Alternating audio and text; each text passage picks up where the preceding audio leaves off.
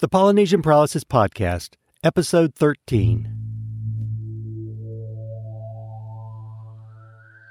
Welcome back to the Polynesian Paralysis Podcast. I'm Jim Gaston, your host. In the last episode, we looked at an article from the March 1969 issue of the East Village Other magazine that described Polynesian paralysis as an accepted, relaxed lifestyle in Hawaii. We also discussed the difference between being relaxed and enjoying life with a healthy work life balance and just being lazy. In today's episode, we review the book Hawaii, The Sugar Coated Fortress by Francine du Plessix Gray, published in 1972. The book was recognized by the Newswomen's Club of New York and received the Front Page Award. The author was born in Poland in 1930 and spent her childhood in France, where her father was a French diplomat. After her father was killed in 1940, she fled with her mother at the start of World War II and the occupation of France by the Germans. Alexander Liberman, a childhood friend of Francine's mother, accompanied them to New York City, and two years later, Mr. Liberman and Francine's mother would marry, so Mr. Liberman became Francine's stepfather. It's interesting to note that Mr. Liberman became a famous sculptor, and one of his pieces of art was installed at the University of Hawaii campus in Honolulu in 1972, the same year Miss Gray's book about Hawaii was published. The artwork, Gate of Hope, is a 30 foot tall, large red or orange steel structure that stands in front of the engineering building on the university campus.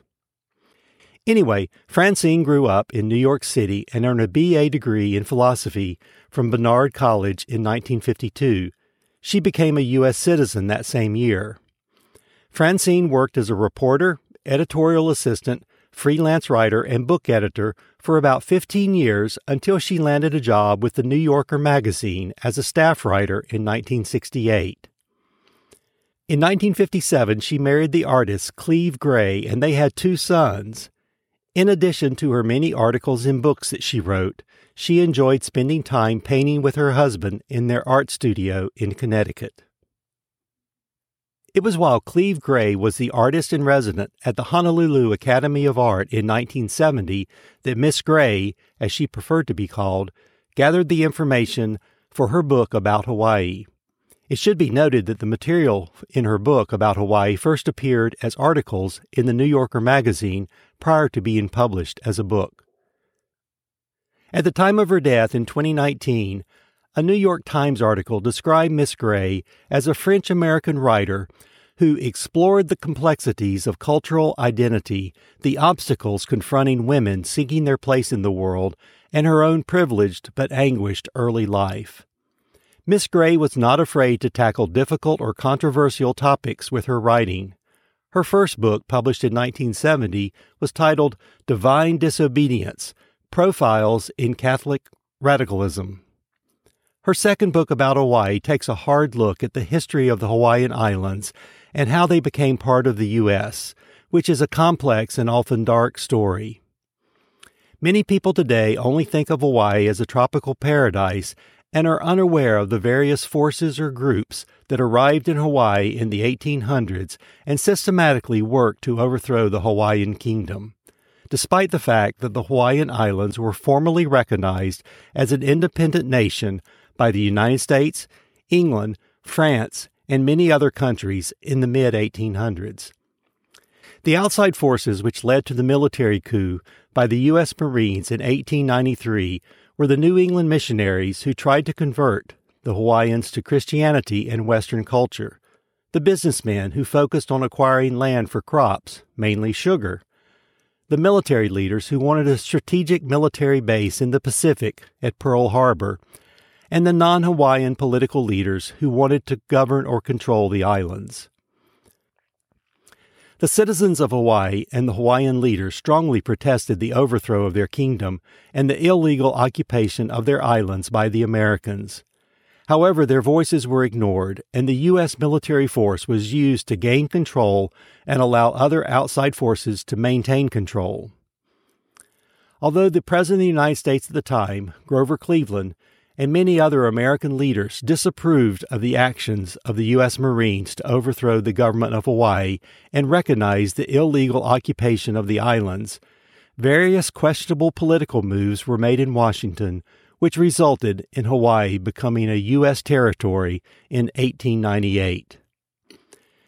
Miss Gray's book is not so much about the history of the islands, it is more an in depth look at the life in Hawaii in the 1970s, about 12 years after becoming the 50th state of the United States.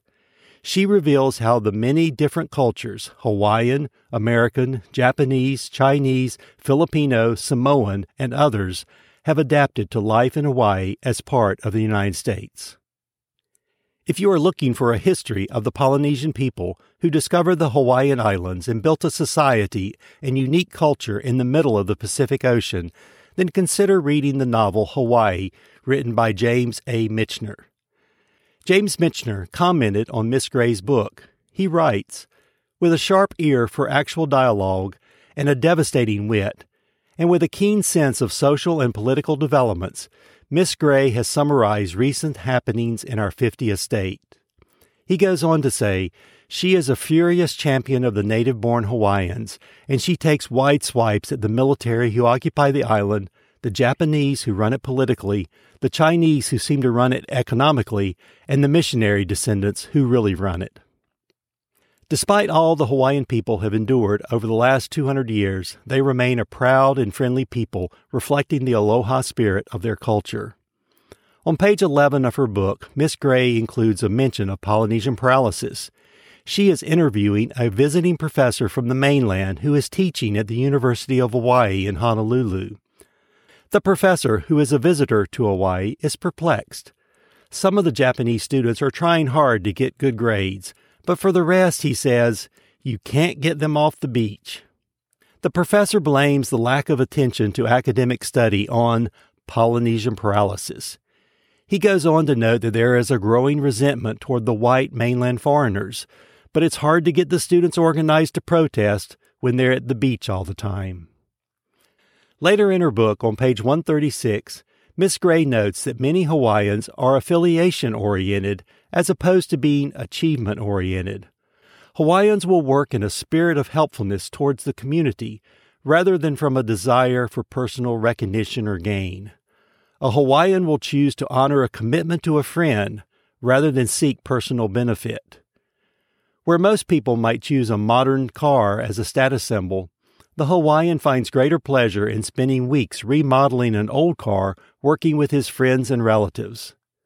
According to Miss Gray, the Hawaiian will put out a gigantic amount of labor if he is allowed to work with a group of peers and set his own pace. The Hawaiian lifestyle promotes working together till the task is finished, then spending time enjoying life. Dr. Ronald Gallimore earned his PhD from Northwestern University in 1964 and is a distinguished professor emeritus at UCLA Psychiatry and Behavioral Sciences Department. From 1968 to 1971, Dr. Gallimore was associate professor of psychology and anthropology at the University of Hawaii. He spent three years studying a small Hawaiian community to better understand various aspects of Hawaiian life and culture. On page 137, he tells Miss Gray, I can't for the world figure out what the Hawaiian wants. However, in a few decades, we may be on our knees begging the Hawaiians to teach us how to live.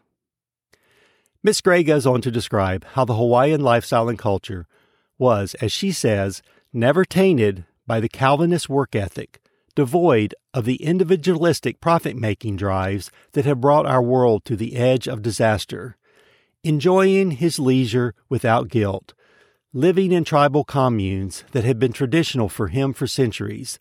The Hawaiians may be providing a prophetic clue for the way of life in the 21st century. As we discussed in the previous episode, Polynesian paralysis is not being lazy.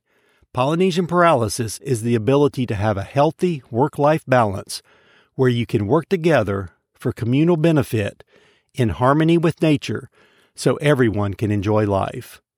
Polynesian paralysis allows you to take time each day to be still, relax, appreciate nature, and enjoy life. In the next episode of the Polynesian Paralysis Podcast, we'll review an article from the February 1972 issue of the Saturday Review. Until then, take time each day to relax and enjoy life. Enjoy Polynesian paralysis.